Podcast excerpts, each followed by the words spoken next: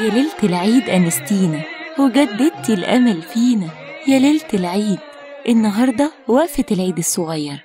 فيروز مبسوطة جدا ومستعدة لأول يوم في العيد. واللي زود سعادتها إن مامتها جابت لها لبس العيد لبس جميل قوي. جابت لها فستان كله ورد وفراشات زي ما هي طلبت. فيروز كانت مجهزة لبس العيد على السرير وكل شوية كانت تتفرج عليه وهي فرحانة. مامتها نادت عليها يا فيروز تعالي بسرعة عاوزاكي في موضوع مهم عاوزة أتكلم معاكي فيه. بسرعة راحت فيروز لمامتها. أيوة يا ماما. كل سنة وانت طيبة يا حبيبة ماما.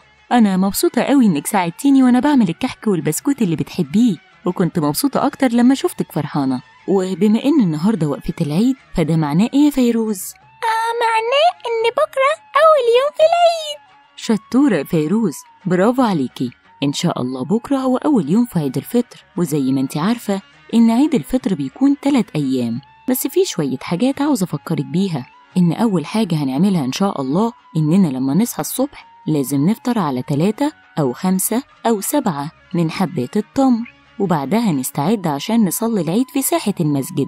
بس طبعا السنة دي الموضوع مختلف شوية. هنصلي العيد في البيت سوا مع بابا. ليه يا ماما؟ ليه مش هننزل نصلي في ساحة المسجد؟ علشان الظروف اللي إحنا فيها وفيروس كورونا المنتشر دلوقتي. بس أنا يا ماما كان نفسي أنزل أصلي العيد في المسجد. ما تزعليش يا فيروز. المهم إننا هنصلي مع بعض وهشغل لك التكبيرات عشان تحسي بجو العيد. وطبعا صلاة العيد بتكون ركعتين وبنفضل نكبر. أيوة أنا بحب تكبيرات العيد قوي. وأنا كمان بحبها قوي يا فيروز. طيب تيجي أفكرك بيها. ماشي يا ماما يا ريت. الله أكبر الله أكبر. لا إله إلا الله. الله أكبر الله أكبر. ولله الحمد.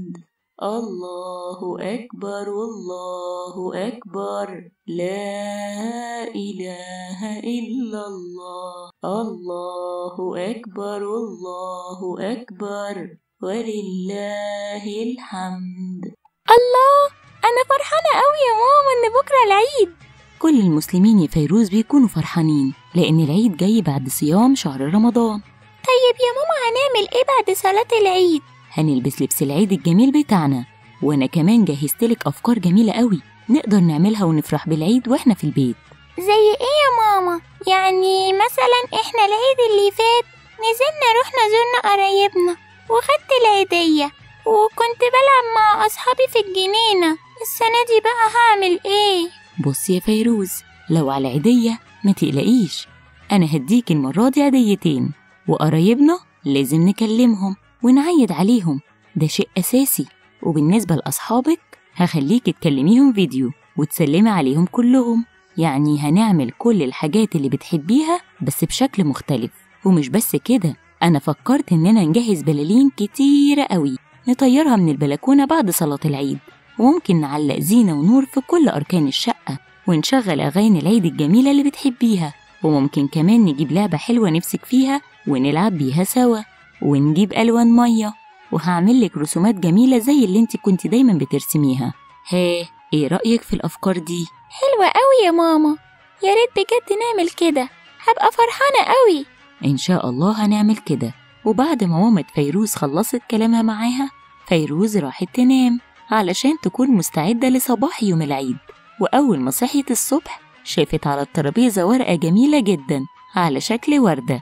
موجود فيها العيدية ومكتوب فيها كل سنة وانتي طيبة يا فيروز وعيدك جميل زي قلبك. فيروز كانت مبسوطة قوي بالعيدية اللي ماما وبابا جهزوها لها وبدأت يومها بفرحة وسعادة ولبست لبسها الجديد بعد ما صلت صلاة العيد مع باباها ومامتها. وكانت فرحتها كبيرة مع أول يوم من أيام العيد. وتوتة توتة خلصت الحدوتة.